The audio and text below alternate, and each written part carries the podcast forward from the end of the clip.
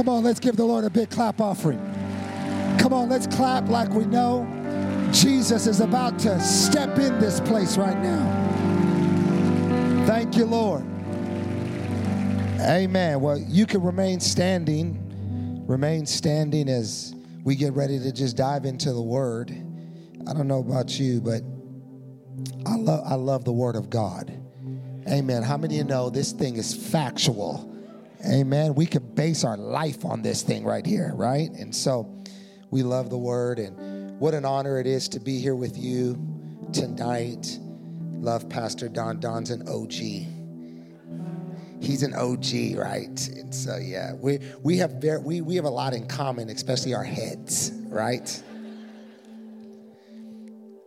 But no, we love him and, and love Pastor Jacob and Miss Michelle, what they are to us and what they've been to me. And my lovely brides here tonight. Lisette, why don't you wave real quick? She chose well, right? I'm joking. We're so blessed to be here. Open up your Bibles if you can to Luke chapter 8, the book of Luke chapter 8. And um, it's going to be in about 30 minutes, the Spirit of God's going to rest this place. So we're going to build your faith. That, that's, that, that's what we have to do. Always got to build faith. We're always building faith. You step from go from faith to faith and from glory to glory, from strength to strength. That's what that's what we're supposed to do. So Luke chapter 8, beginning in verse 40. It says, So it was when Jesus returned that the multitudes welcomed him, for they were all waiting for him. And behold, there came a man named Jairus and he was a ruler of the synagogue.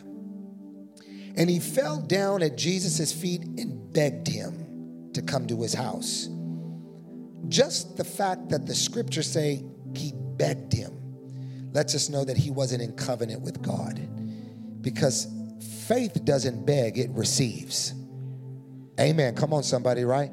If you're a covenant with child of God, why, you, why do you need to beg for something he already promised you? For he only had a daughter about 12 years of age.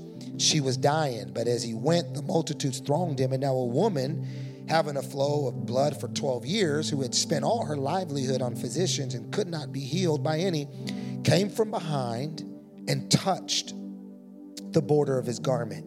And immediately her flow of blood stopped. And Jesus said, Who touched me? When all denied it, Peter and those with him said, Master, the multitudes throng and press you, and you say, Who touched me? But Jesus said, Somebody touched me, for I've perceived power going out from me. Now, when the woman saw that she was not hidden, she came trembling and falling down before him, and she declared to him in the presence of all the people the reason she had touched him and how she was healed immediately. And he said to her, Daughter, be of good cheer. Your faith has made you well. Go in peace. So while he was still speaking, someone came from the ruler of the synagogue's house, saying to him, Your daughter is dead. Do not trouble the teacher. But when Jesus heard it, he answered him, saying, Do not be afraid, only believe, and she will be made well. When he came into the house, he permitted no one to go in except Peter, James, and John, and the father and the mother of the girl. Now all wept and mourned for her, but he said, Do not weep. She is not dead, but sleeping. They ridiculed him, knowing that she was dead. But he put them all outside, took her by the hand, and called, saying, Little girl, arise. Then her spirit returned, and she rose immediately. And he commanded that she be given something to eat. I want to spend the next few minutes talking to you about a subject entitled The Facts Are Not Final. Let's pray. Father, we thank you for the spirit of revelation and give our minds illumination that we would experience transformation. God, I pray you give us a mind to perceive and a heart to receive all that you have. And I ask that after this message, we will never be the same. In Jesus' name, come on. And all the people that came out tonight say, Amen, Amen. Well, before you see it, give someone a high five and say, You look good tonight. You look good tonight.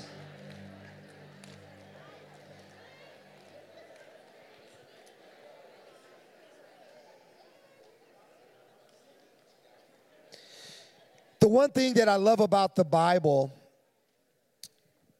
is that the Bible is full of details. The Bible just doesn't give you stories, but it gives you details. And as you read the Bible, I have learned that the best way to read your Bible is to read it like it was written. When God speaks, He always speaks from what's next into your now. Isaiah 46:10 says, God declares everything from the end to the beginning.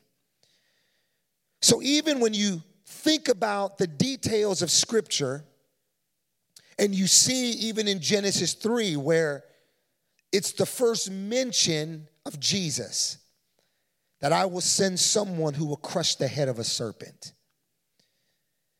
God could say something like that because he knew what was next. He knew that in Luke chapter 2, a baby would be born, fulfilling all of the prophecies of all the prophets. He spoke Genesis 3 already with Luke chapter 2 in his mind. Because God always declares the end from the beginning. When you think about the Bible, even its an original context, the way it is originally put together in the Hebrew, the first five books of the Bible is called the Torah. The Torah, un- differently than the way our Bible is, is put together, is that our Bible, when it comes to the first five books, starts with Genesis and it ends in Deuteronomy. But a Torah starts from Deuteronomy and finishes with Genesis. Jews who populate only 10% of the world own 40% of it. Why? Because as children, they are taught as they read the Torah to think about the end before the beginning. They don't read the Bible or the Torah the way we do from Genesis to Deuteronomy. They begin in Deuteronomy and they work their way back to Genesis. It's why they always have an understanding of what the end looks like. This is why God can speak to you in the now about your next. This is why He can tell you that what you're going through now may be bad but I'll turn it into the good. It's why he can tell you that you can go through a valley of a shadow of death, but you don't have to fear no evil. It's why he can tell you that maybe now weeping may endure in the night, but tomorrow joy will come in the morning. How does he have that kind of confidence to talk about something like that? Because it's the way his mind is. He declares everything from the end to the beginning. So there is nothing you will ever go through that God begins that He's not faithful to complete it. That's why the Bible says, He who began a good work, come on, somebody, is faithful to complete it in the end. How can God say something like that unless He already knows what the end looks like? So when you study your Bible, I've learned the best way to read it is to read it at the end. So when everybody starts the new year reading their one year Bible from Genesis to Revelation, for the past 20 years, I've read it from Revelations to Genesis. When I read my Bible, I don't read John chapter 1 beginning at verse 1. I will read John chapter 1 from the end and then work my way back to the beginning. Revelation comes when you put on the mind of God. You have a lot more confidence of going through something when you know that the end has already been settled. This is why Paul says we fight the good fight of faith. How can a fight be good unless the outcome is already settled? Am I going too deep so far? So, this story, in its details, gives us the depiction of how the mind of God works and how God not only sees what was going on, but he also sees it the same way in your life. This is why what you go through may be factual, but it's not final. So God found himself in Christ being pursued by a man named Jairus. Jairus was a leader of the synagogue. The synagogue was the actual place where Judaism was practiced, which the people who led it in the Bible were called Pharisees, Sadducees. These were the same people that were out to kill Jesus. Yet the leader found himself in a desperate situation. I love what desperation does because desperation will put you in a place that maybe you talked about that you actually need it. So here is Jairus having conversations about Jesus and how schematically they're going to try to trap him. Yet he finds himself in a predicament that none of the people who are scholars of the word can actually help him in his situation. So, what he does is that he goes to the one that he knows that he's been hearing about, heals people. And so he falls on his knees. Details. Jews never bow to anything except its deity. So the fact that he even bowed, he was saying, I know you're just not a person, but you are the son of the living God. And so he bows and he says, Come to my house, for my daughter is dying. And Jesus knowing exactly who he was, saw what he did, submitted to the authority that could heal his daughter.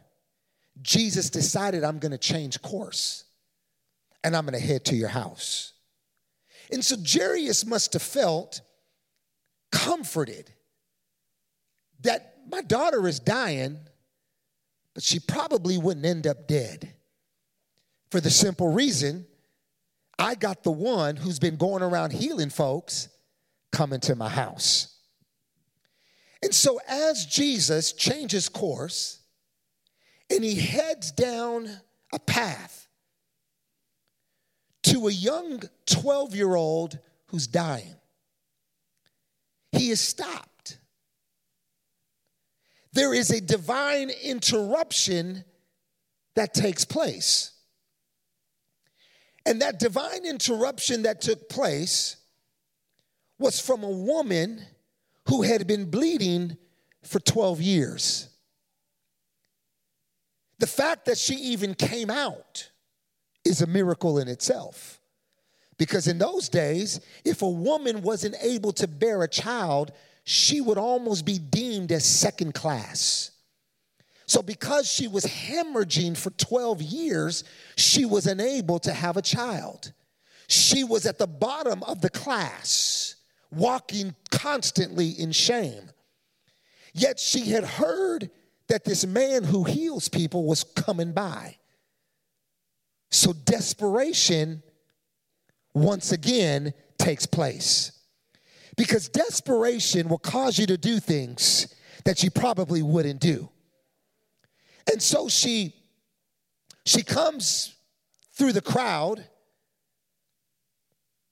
and she touches the hem of his garment. And the Bible says that she was healed. And so Jesus stops as he was on his way to go heal a 12 year old girl. But he stops for a woman who has been bleeding for 12 years. It's interesting in details that the person he was going to heal was of the next generation and she was 12 years old. But he stops for a woman who's the now generation that's been bleeding for 12 years. 12 years, the now generation is bleeding. And the next generation at the age of 12 is dying. Come on, can I can I just paint the picture? Because I'm gonna preach that. I'm gonna preach the paint off the wall in just a few more minutes. 12 is a significant number because in biblical numerology, it actually means authority or government, order or completion. The fact that the woman who represents the now generation had been bleeding for 12 years, and the young girl who's 12 years of age and dying lets me know that their bodies were out of order. And so, God, who operates in authority, can take what's out of order and bring it into order. And so, God knew this path that Jesus was taking would be interrupted by the now generation who's bleeding on his way to the next generation that's dying. Isn't it amazing how detailed the Bible is that the now generation wasn't dying and the next generation bleeding? It was the fact that the now generation is bleeding and the next generation is dying. It's not by accident that God had to first heal the now generation that's bleeding as he was on his way to heal the 12 year old girl that is dying. What am I trying to say? We're trying, I'm trying to sit here and tell you that we've been praying, God, rescue the next generation. God, heal the next generation. And God says, I can't heal the next generation until I heal first the now generation. Come on, what is the point?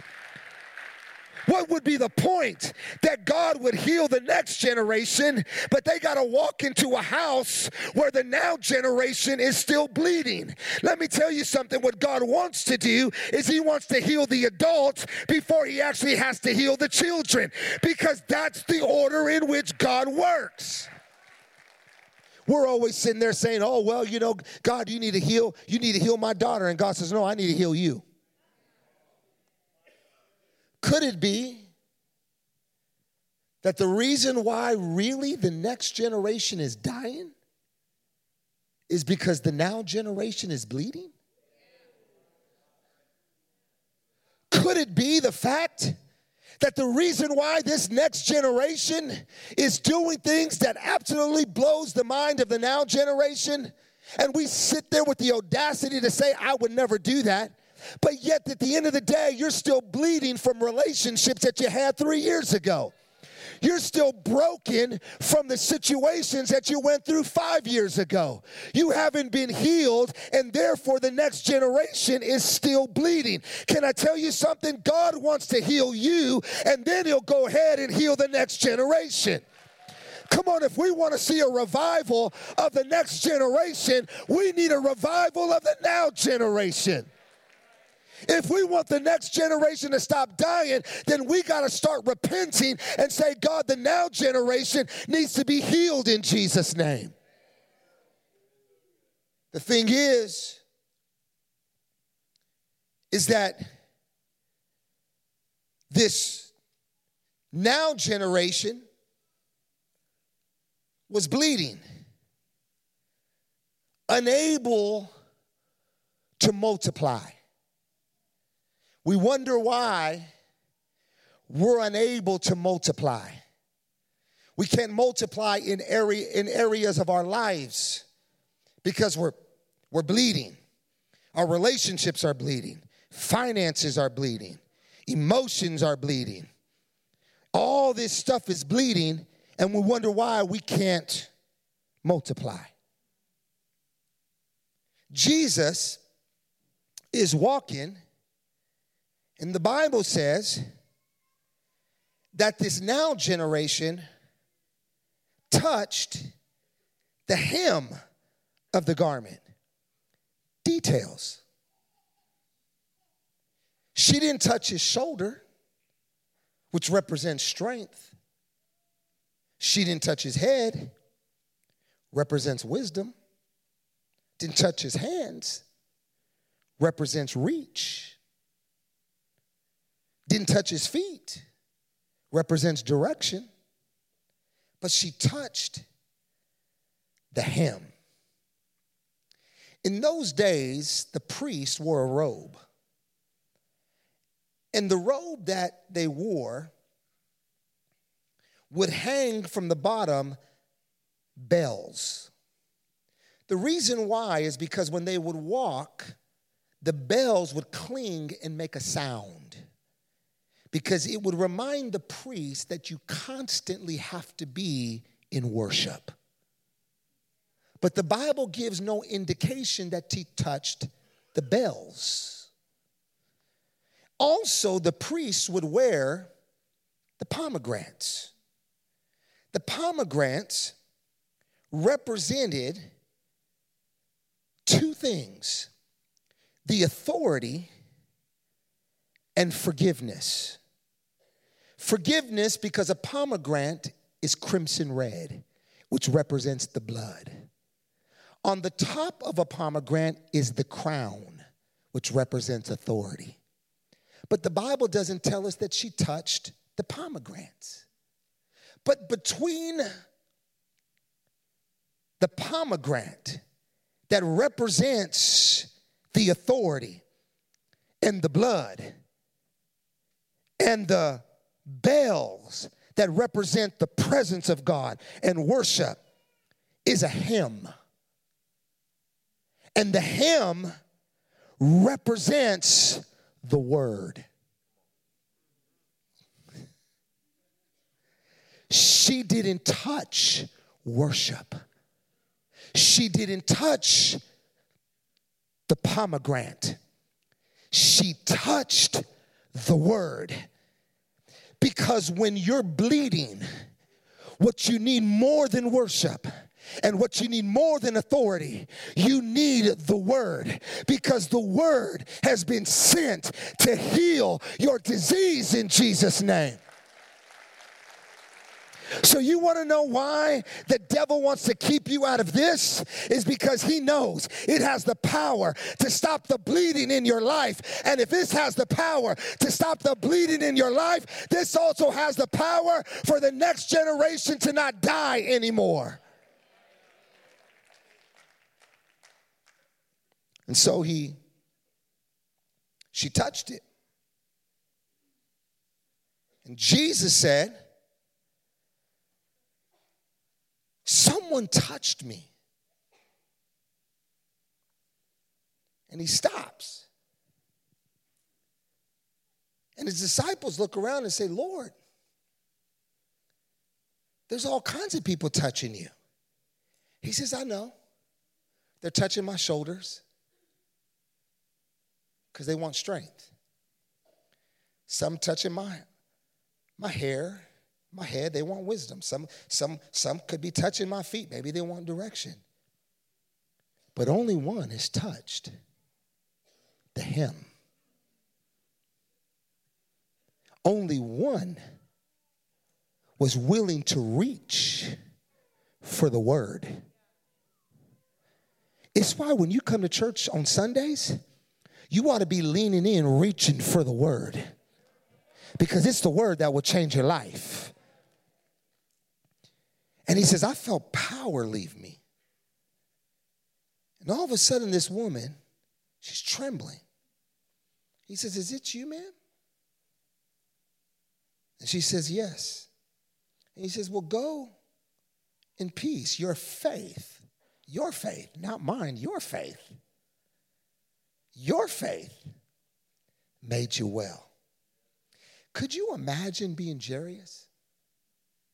Going, wait a minute, wait a minute, wait a minute. I'm the one that came to you, and I'm the one that bowed,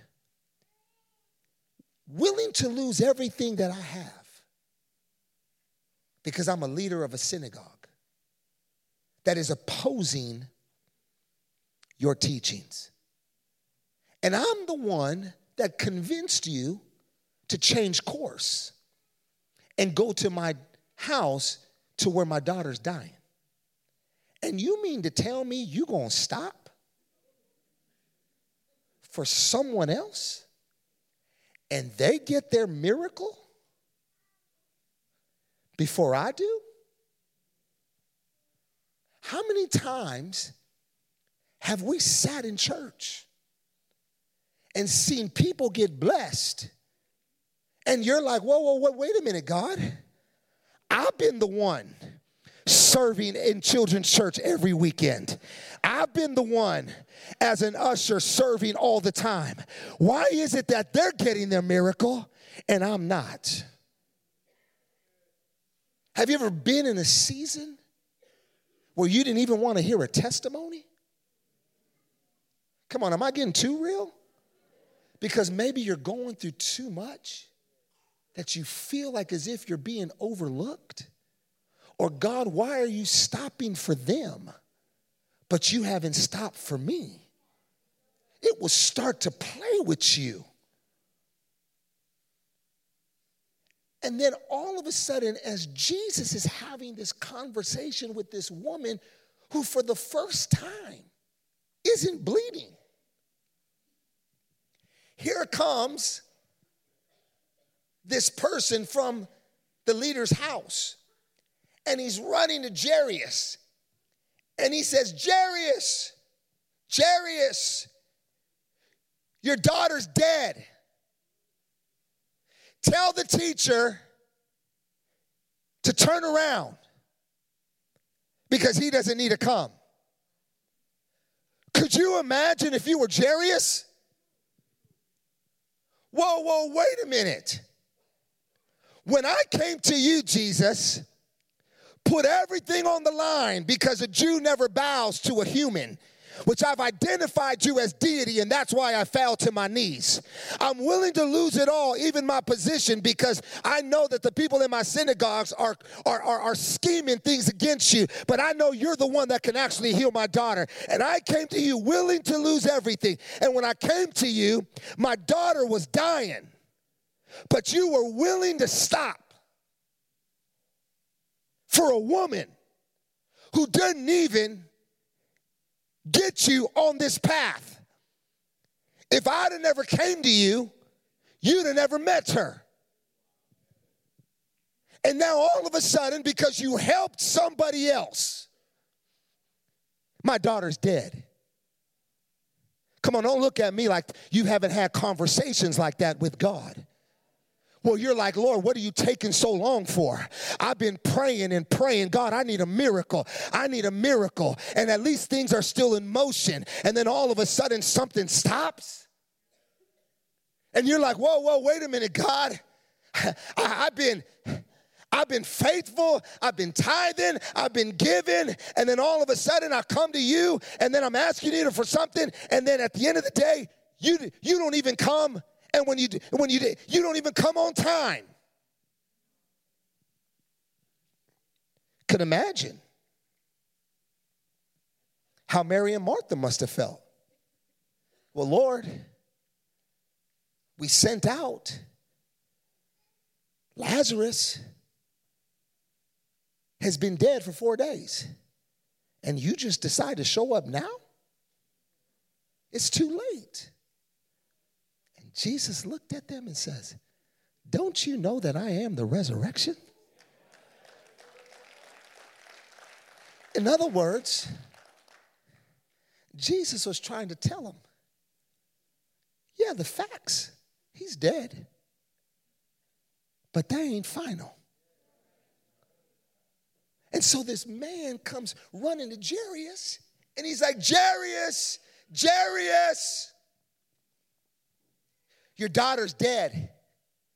And you might as well go tell the teacher, oh, yeah, that guy right there, you might as well tell the teacher, he could just go home. And, and look what Jesus does. Jesus never responds to him. He looks at Jairus and he says, Have faith and only believe. Whoa, whoa, whoa, wait a minute, wait a minute, wait a minute, wait a minute. Let, let, me, let, me, let, me, let me do this for you. I'm the doubter. And the doubter comes running to Jairus. Jairus, Jairus, your daughter's dead. You might as well tell the teacher he can just go ahead and go back home. And the teacher, who is faith, doesn't have a conversation with Mr. Doubter. He looks at Jairus and he says, Only believe and have faith. You want to know why? Because faith never has a conversation with doubt. Never will. So every time you go to Jesus and you're like, oh, Jesus, what are you going to do? I don't know if you're going to do it. Let me just try to help you out here. Faith doesn't have a conversation with doubt. How you get faith to keep on moving is that when faith is speaking, you speak faith right back. Because when faith is spoken, faith gets activated and faith begins to go in motion and complete the work that it started in Jesus' name. I'm helping you tonight. And so, and, and so, and, and so Mr. Doubter never heard a word from Mr. Faith. Because Mr. Faith looked at Jairus and says, Have faith and only believe. And Jairus had to make a choice. Do I still have faith? Or now do I stop because of doubt? And Jairus decided, let's go. Jairus decided, let's go. Some of you tonight have stopped. Stopped on a dream. Stopped on some hopes. Stopped on some some things that, that, that, that, that you feel got the best of you. But I'm here to tell you tonight the facts, they're not final because Jesus hasn't signed off on those things. And so Jesus starts going. And as Jesus starts going,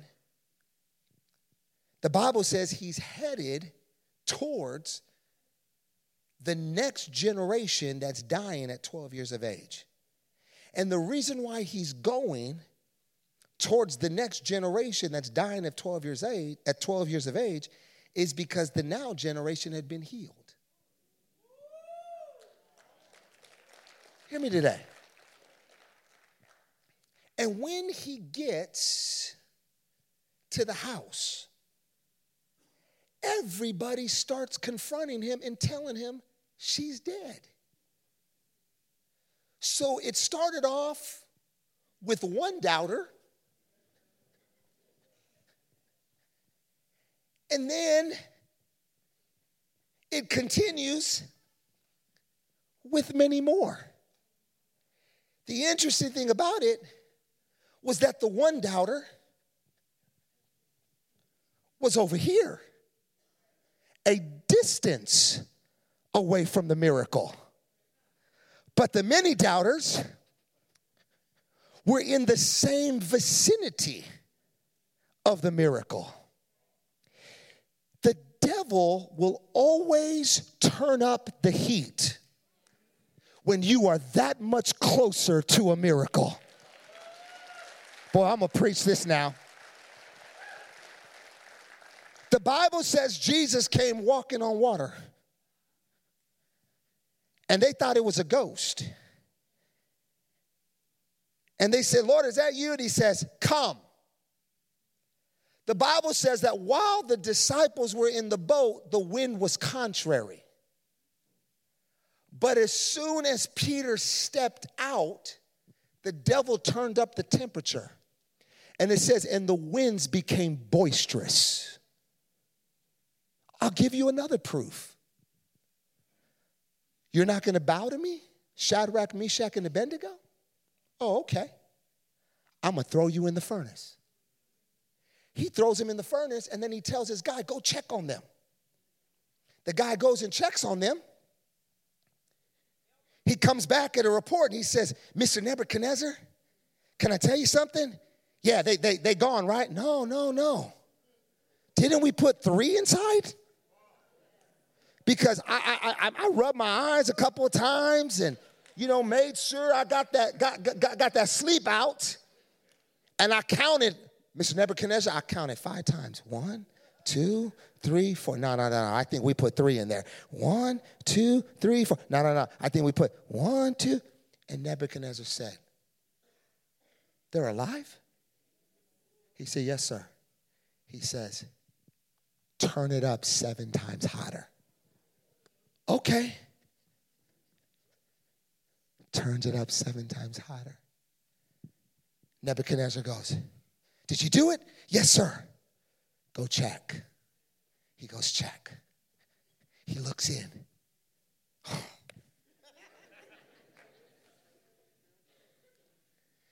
Mr. Nebuchadnezzar, I turned it up seven times hotter, and there's still four people in there. What do you want me to do? Go over there and open it up and get them out. He goes and he opens them out. They come out. And the Bible says they don't even have a scent of smoke on them. What am I saying? It's in the details. The consistency of God is the attack always starts with one. But the closer you get to the miracle, it's always going to be intensified. It will get darker, just like the night. Because the darkest moment of the night is not between six and nine. That's the first hour. The second hour is nine to 12. The third hour is 12 to 3. The darkest time of the night is between 3 and 6 because it's that much closer to when the light comes up. Come on, are you hearing me?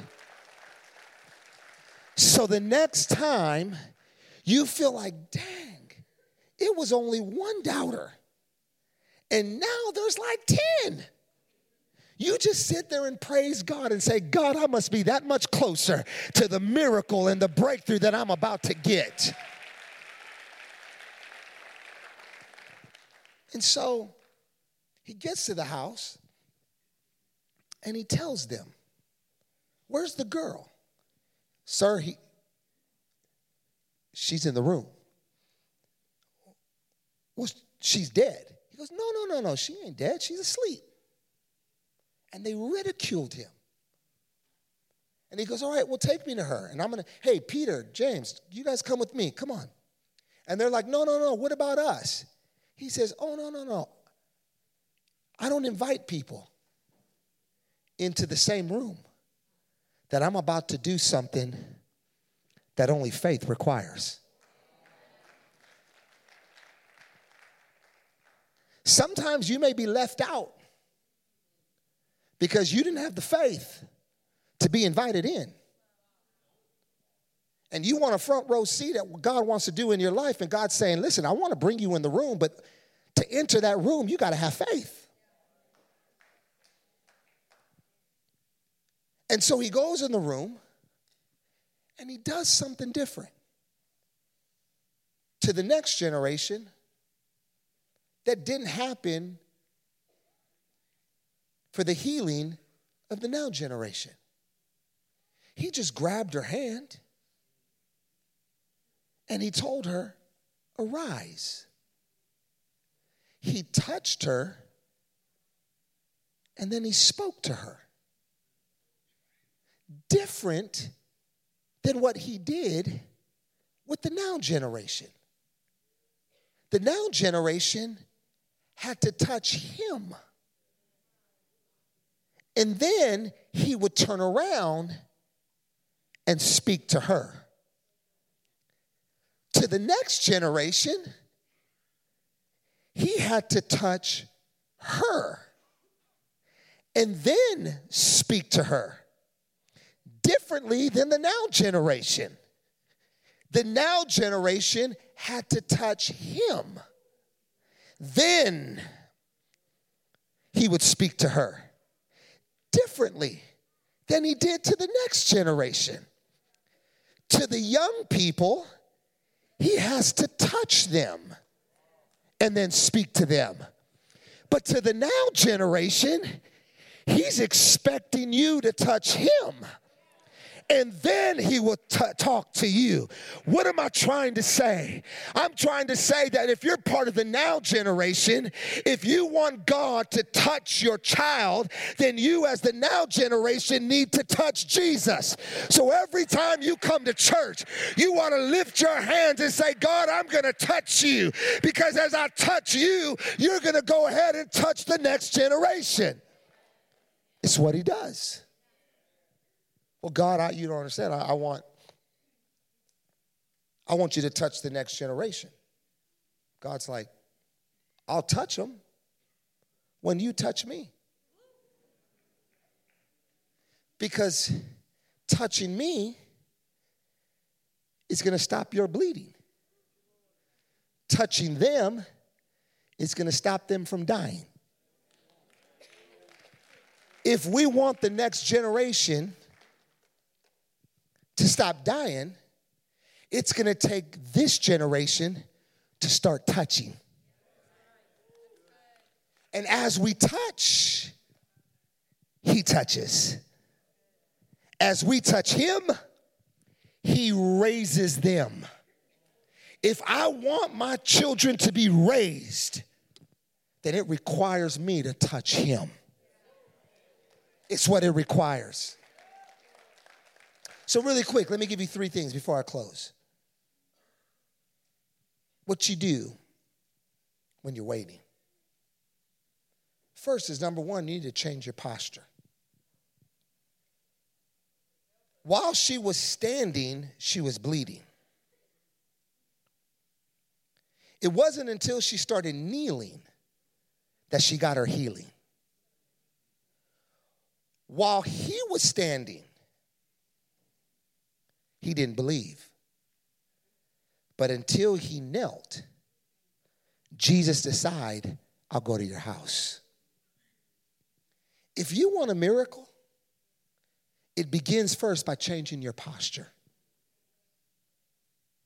Some of you think that you can stand because you're strong, but the truth is you're really weak. And you got to learn that posture is about position. And when you change your posture, you change your position. When you change your position, God changes your condition. But it begins with you changing your posture. So, in other words, you can't expect something new by trying to stand like you used to.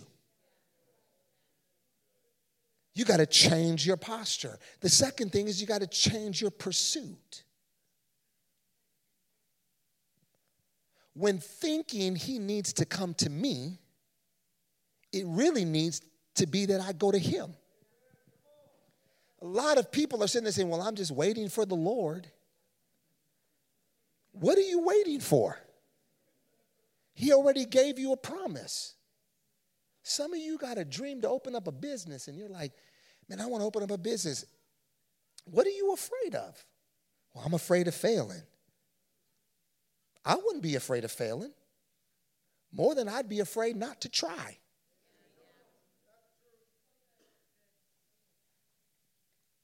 Failing is part of success. You got to change your pursuit. Well, I don't need to go to the altar. God can touch me right here. He can. He could touch you in your car. But there's a reason why he built an altar. No, the reality is that you don't want to be seen as vulnerable, maybe weak. And so, what's really keeping in your seat is pride. You got to change your pursuit. Well, well, that's just not me. I don't lift my hands. If the cops told you to lift your hands, you lift your hands. You wouldn't sit there and say, Mr. Officer, that's not my personality.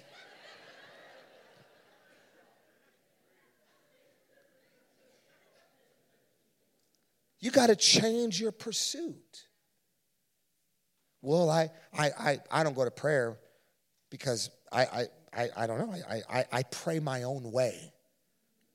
No, you don't come to prayer because you don't pray. Hello? I knew that would get quiet. There's something powerful about corporate prayer when you're pursuing the presence of God, not waiting during worship why we got to always have to wait for the worship leader to say, lift your hands? Why don't we already come in with our hands lifted? Like, I don't need you to tell me to lift my hands. I'm going to lift him anyways because I just love Jesus. I just want to pursue his presence. Change your pursuit. If he wasn't willing to change his pursuit, he'd have never got Jesus to come to his house. If he'd have never got Jesus to come to his house, he would have buried his daughter. The third thing is I close. You got to change your pattern. You got to change your pattern. The pattern, she was bleeding for 12 years. 12 years. And she went to Every physician, the Bible says, details. Every physician to fix the problem. And every time she went to a physician to fix the problem, couldn't do it. Maybe the problem for 12 years was really not the problem. Maybe the problem was the pattern. Look at our lives. Why do you drink? Oh, well, because my, my, my parents drank. Why'd your parents drink? Oh, because their parents drank. Why'd your parents' parents drink? Oh, because their parents drank. So maybe alcohol's not a problem. Maybe it's a pattern. Why did you get on drugs? Well, because my, my father was a drug addict. Why'd your father get on drugs? Well, because his mother was a drug addict. Why did his mother get on drugs? Well, because his, her parents were drug addicts. Well, maybe drugs is not the problem, it's the pattern. Why are you struggling?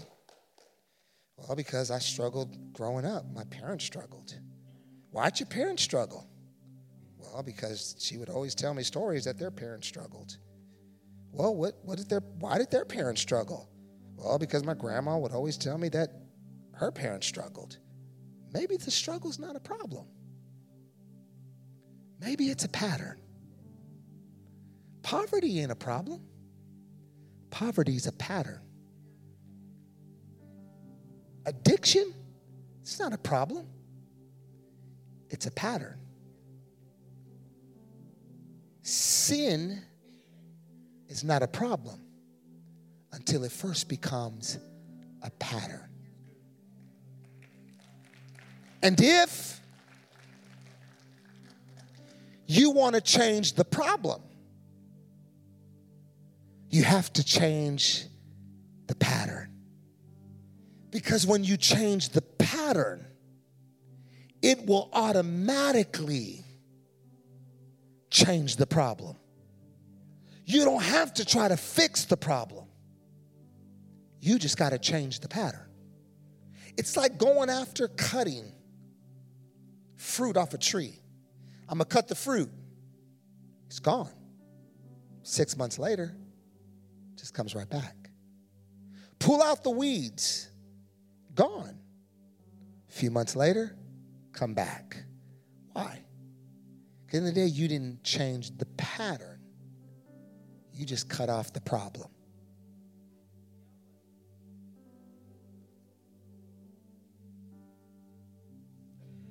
Facts may be true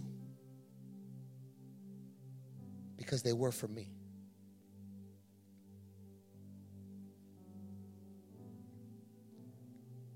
I was a drug addict. Facts. But I had a praying mother who would tell me it's not final.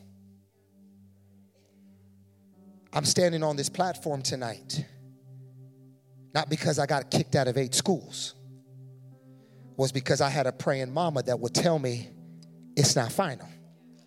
I was hooked on alcohol. And I'd come home drunk. But I'm here tonight preaching to you. Because my mother would tell me it's not final. I was in and out of prison, 12 to 16 years old. Facts. But every time I'd come home, my mother would look at me and say, How's that preacher doing? So I'm not standing up here because I'm special. I'm not standing up here because I'm different than you.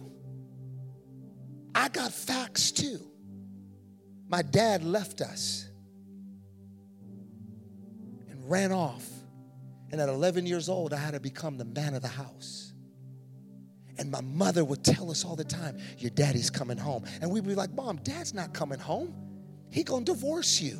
And she would go, No, he's not going to divorce me. And I'd watch my mother every single day grab this Bible, walk around the house, be praying in the spirit. My husband's coming back home. My husband's coming back home. My husband's coming back home. My husband's coming back home. And one day we were all happen to be at the house. And here comes my dad with the suitcase. And he comes walking in the house. He begins to weep in front of us, asks God and asks us to forgive him. And all of a sudden, before my mom passed away, I I saw the greatest eight years of a marriage I've ever seen in my life. Why? Because the facts are not final.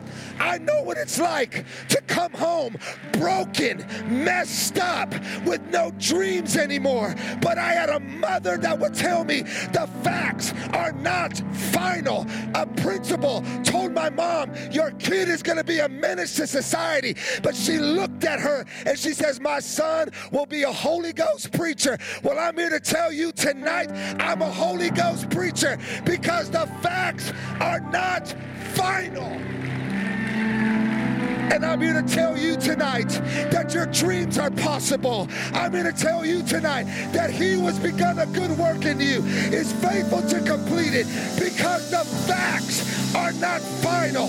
You may have had a death sentence. You may have gone to prison. You may have been on alcohol. You may have been on drugs. But God can turn it around tonight.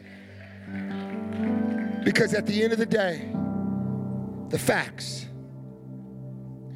they're not final. I feel a breakthrough about to take place right now. I told you the Spirit of God's here. I had to build your faith. I had to get it to a level tonight. And there's some of you that God's dealing with right now that you're like, man, I know who I am. I'm not asking you to fake it. I'm not asking you to deny it. I'm not asking you to act like it didn't happen. I'm asking you to confront the facts and look at them straight in the face and say, That part of my life isn't final. I don't accept it. I don't approve of it. That addiction, it's a fact, but it's not final. Your marriage, oh yeah, it's a fact.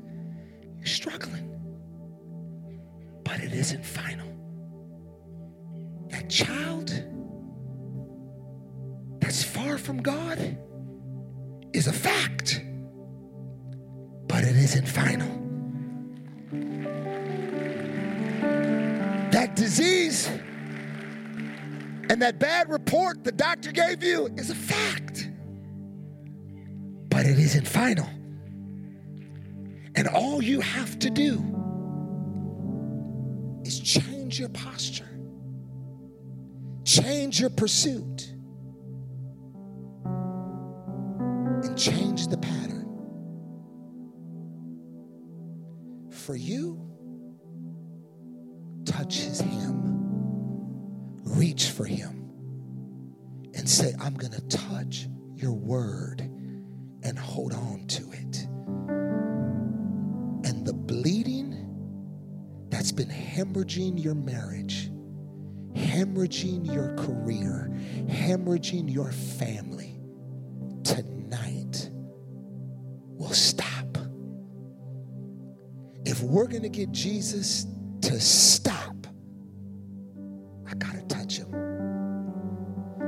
where you're at tonight. And I don't know who you are, but I know there's people here tonight who, in some parts of your life, you're hemorrhaging. It's out of control. You're trying. You've tried to help yourself, you tried to better yourself, but you just can't get past it. That hurt, you've tried to let go but you can't. God brought me all the way here. As I was praying this afternoon all by myself in my hotel room for you. The Spirit of God is here. The dove of the Holy Spirit's here. He, it's gentle right now. Because when God's peace shows up, it eradicates the chaos.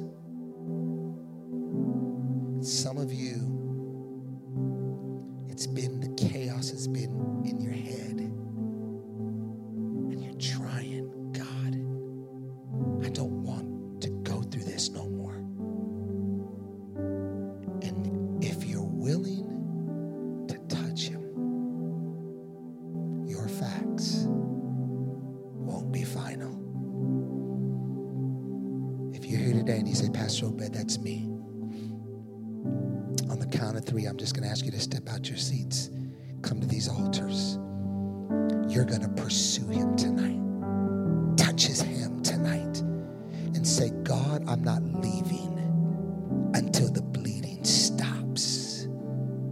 You're not just making a choice for you to be healthy, but if you can touch him and the bleeding stops, he will raise who's next. In Jesus' name. On the counter three, if that's you, the Spirit of God is here. One, two, three. Just step out your seats. Come on and make your way up here right now. In the name of Jesus. In the name of Jesus. In the name of Jesus. In the name of Jesus tonight. We thank you, Lord. We thank you, Lord, tonight. In the name of the Lord tonight, we thank you. We thank you that tonight Relationships are taking. God, you're putting those relationships, the hemorrhaging and the bleeding is stopping. The hemorrhaging is stopping. Cancer's being broken right now. The name of Jesus, depression is leaving this room right now. We're breaking that pattern of depression. Right now, we're breaking it in the name of Jesus. Name of Jesus. In the name of Jesus, I heard the Lord say, I'm breaking the spirit of tragedy in this place. He's never spoke that to me ever. I just heard him say right now, I'm breaking the spirit of tragedy. That tragedy has has has been too often in your home. And the Lord says, I'm breaking that spirit. It will never be another tragedy again because you've come tonight to touch his hand and you're saying those facts. Those facts today. Today, I'm, I'm receiving from the Lord tonight in the name of Jesus. In the name of Jesus. There's addictions being broken right now. Addictions are being broken right now. Addictions that nobody sees that torments you. And you sit there and you say, I don't even know what drives this. He's breaking it right now. He's breaking it. He's breaking it. Some of you, there's couples here. Maybe you came by yourself. Your spouse is lost. You're going through a, a tough time right now in your marriage or your relationship. It's hemorrhaging, it's bleeding. The Spirit of God is saying, I'm healing you right now. You've been saying, Lord, touch him. And the Lord says, No, I need to touch you first. He's touching you right now. He's touching you right now. He's healing you right now. Maybe you're here tonight. You've been trying to have a child, and it hasn't been possible. I'm here to let you know that He's healing your womb right now. Come on, whoever you are. I don't know who it is, but whoever you are, you want to just put your hand on your stomach right now because He's healing that womb right now. You will bear a child. You will bear a child. In the name of Jesus. In the name of Jesus. In the name of Jesus. The spirit of fear is being broken in this place. It's being broken. Pastor Obed, I'm, my mom had cancer. My mom's mom had cancer. And the doctor said I may have a lung. I'm here to let you know that you're breaking that spirit over that, that, that pattern. You're breaking that pattern right now. In the name of Jesus, the healer's in the house right now. Come on, the spirit of the breaker, breakthrough. He is the God of Baal Perazim, which means the Lord of the breakthrough. In the name of Jesus, healing and household peace is coming right now. In the name of Jesus, we thank you for breakthrough. For breakthrough right now. Thank you for your. Thank you for your breakthrough. Thank you, Lord, for supernatural breakthrough. Thank you that these facts aren't final. They're not final. No, no, they're not final. You've bared a weight, carried a load, and the Lord's lifting them up right now. Yeah, receive your breakthrough. It's happening right now. There it is. There it is. Receive it today. Yeah, receive it. Tonight's your night. Been saying, Lord, you're healing everybody else. What about me? The Lord had me to stop just for you. Want to remind me, He wants to remind you that He's heard you. He's heard you. He's heard you. In the name of Jesus, miracles, miracles are happening. Heal that arm, Lord. In the name of Jesus. Thank you. There's just a peace in this place. See, when you just touch Him, there's a peace. That's all it is. Thank you. Thank you for healing.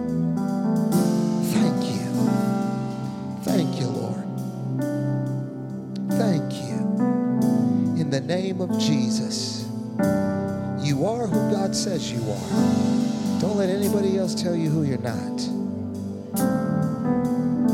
May the Spirit of God fill you with confidence and boldness right now. In the name of Jesus, that spirit of timidity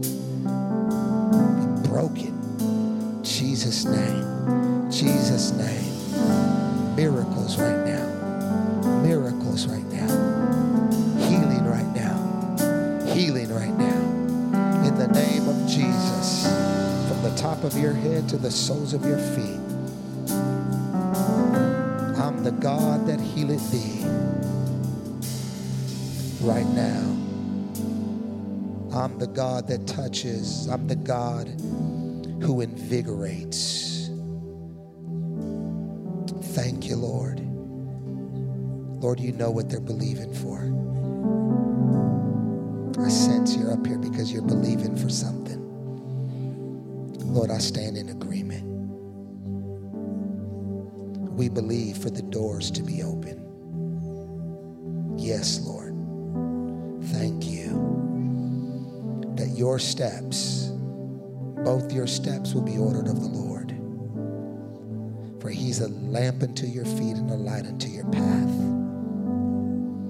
And the Lord speaks to you guys some ridiculous things, crazy things that seem out of the norm. Often you even say, Lord, are we even qualified? And the Lord said, I've given you these dreams. Run with them. They belong to you. Have faith in God and call those things that be not as though they already are.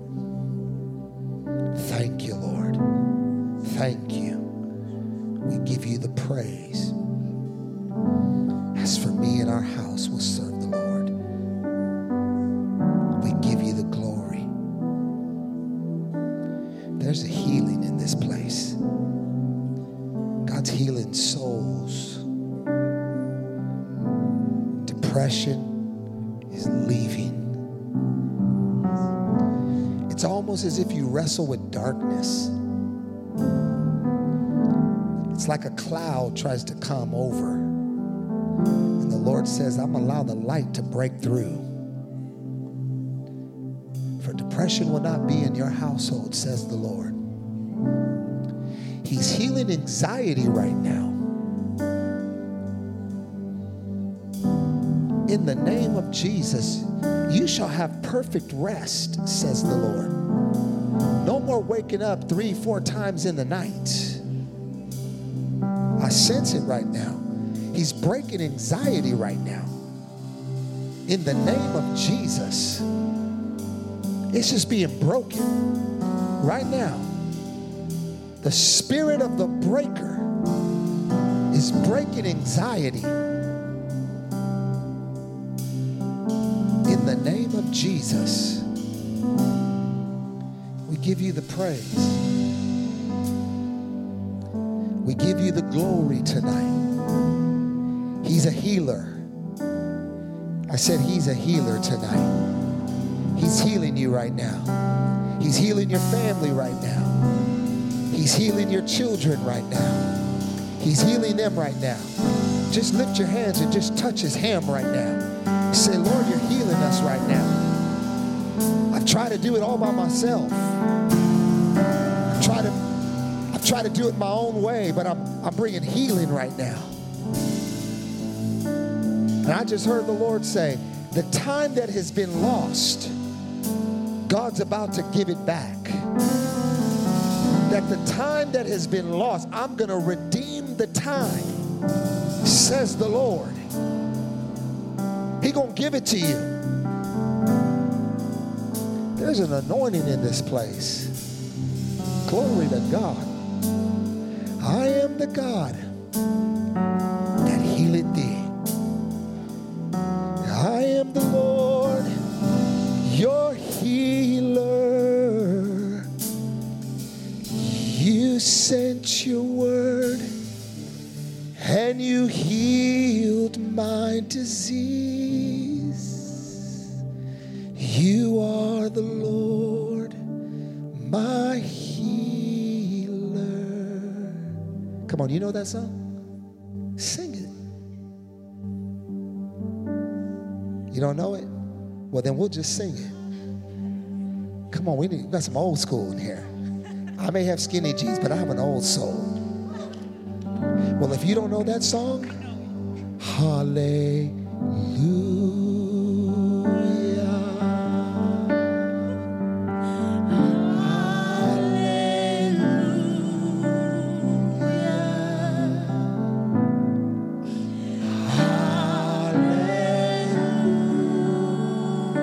lift your hands. The Spirit of God is here.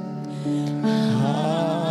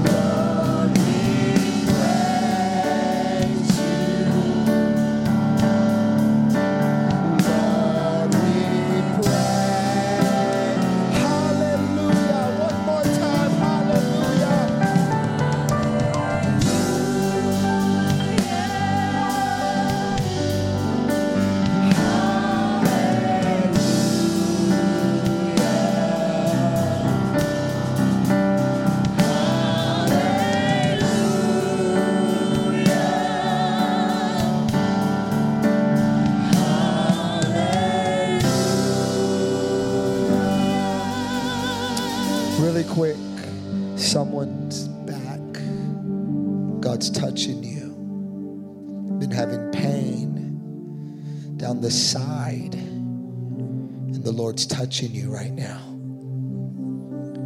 Receive your miracle. He's touching you. Migraine headache. The Lord is touching you right now. We break the spirit of diabetes in this place. We break it in the name of Jesus. The blood of the Lamb that was shed on Calvary shall give you a new blood transfusion in the name of Jesus. The Holy Spirit's in this place healings are happening. A lump in the left breast, the Lord says, I'm touching it right now. I'm breaking. I don't know who you are, whoever you are. There's been a lump in your left breast, and the Lord says, I'm healing you right now. Come on, you ought to just touch it. It's going, it's going to be gone right now. It's gone right now. It's gone right now healing taking place. There's someone here over the last 90 days, there's been suicidal thoughts. These weird thoughts have come, and it's getting dark. the Spirit of God is breaking it right now. In the name of Jesus. I don't want to call you forward because maybe you feel like this is private, but you know who you are. You know who you are. The Lord is breaking it right now. In the name of Jesus. You spirit of death, pass by I apply the blood over their minds right now. In the name of Jesus. Miracles. When you teach on healing, healings happen. Thank you, Lord. We bless you. We give you the glory. I got confidence now. I got confidence now. You may not know this song, but we're going to sing it. Because he lives, I can face tomorrow. Come on, sing it, worship team. Because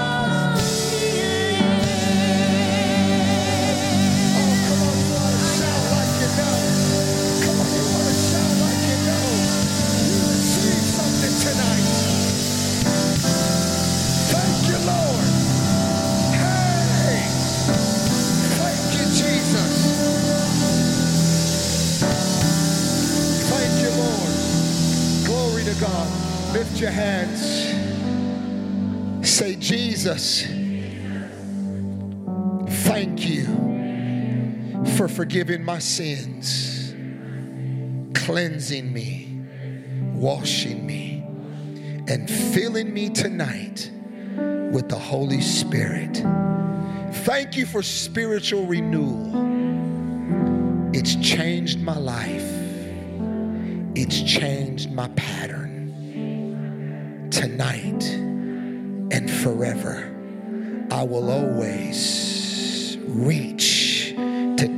Hem. I will never bleed again in Jesus' name. And all God's people say, Amen. God bless you.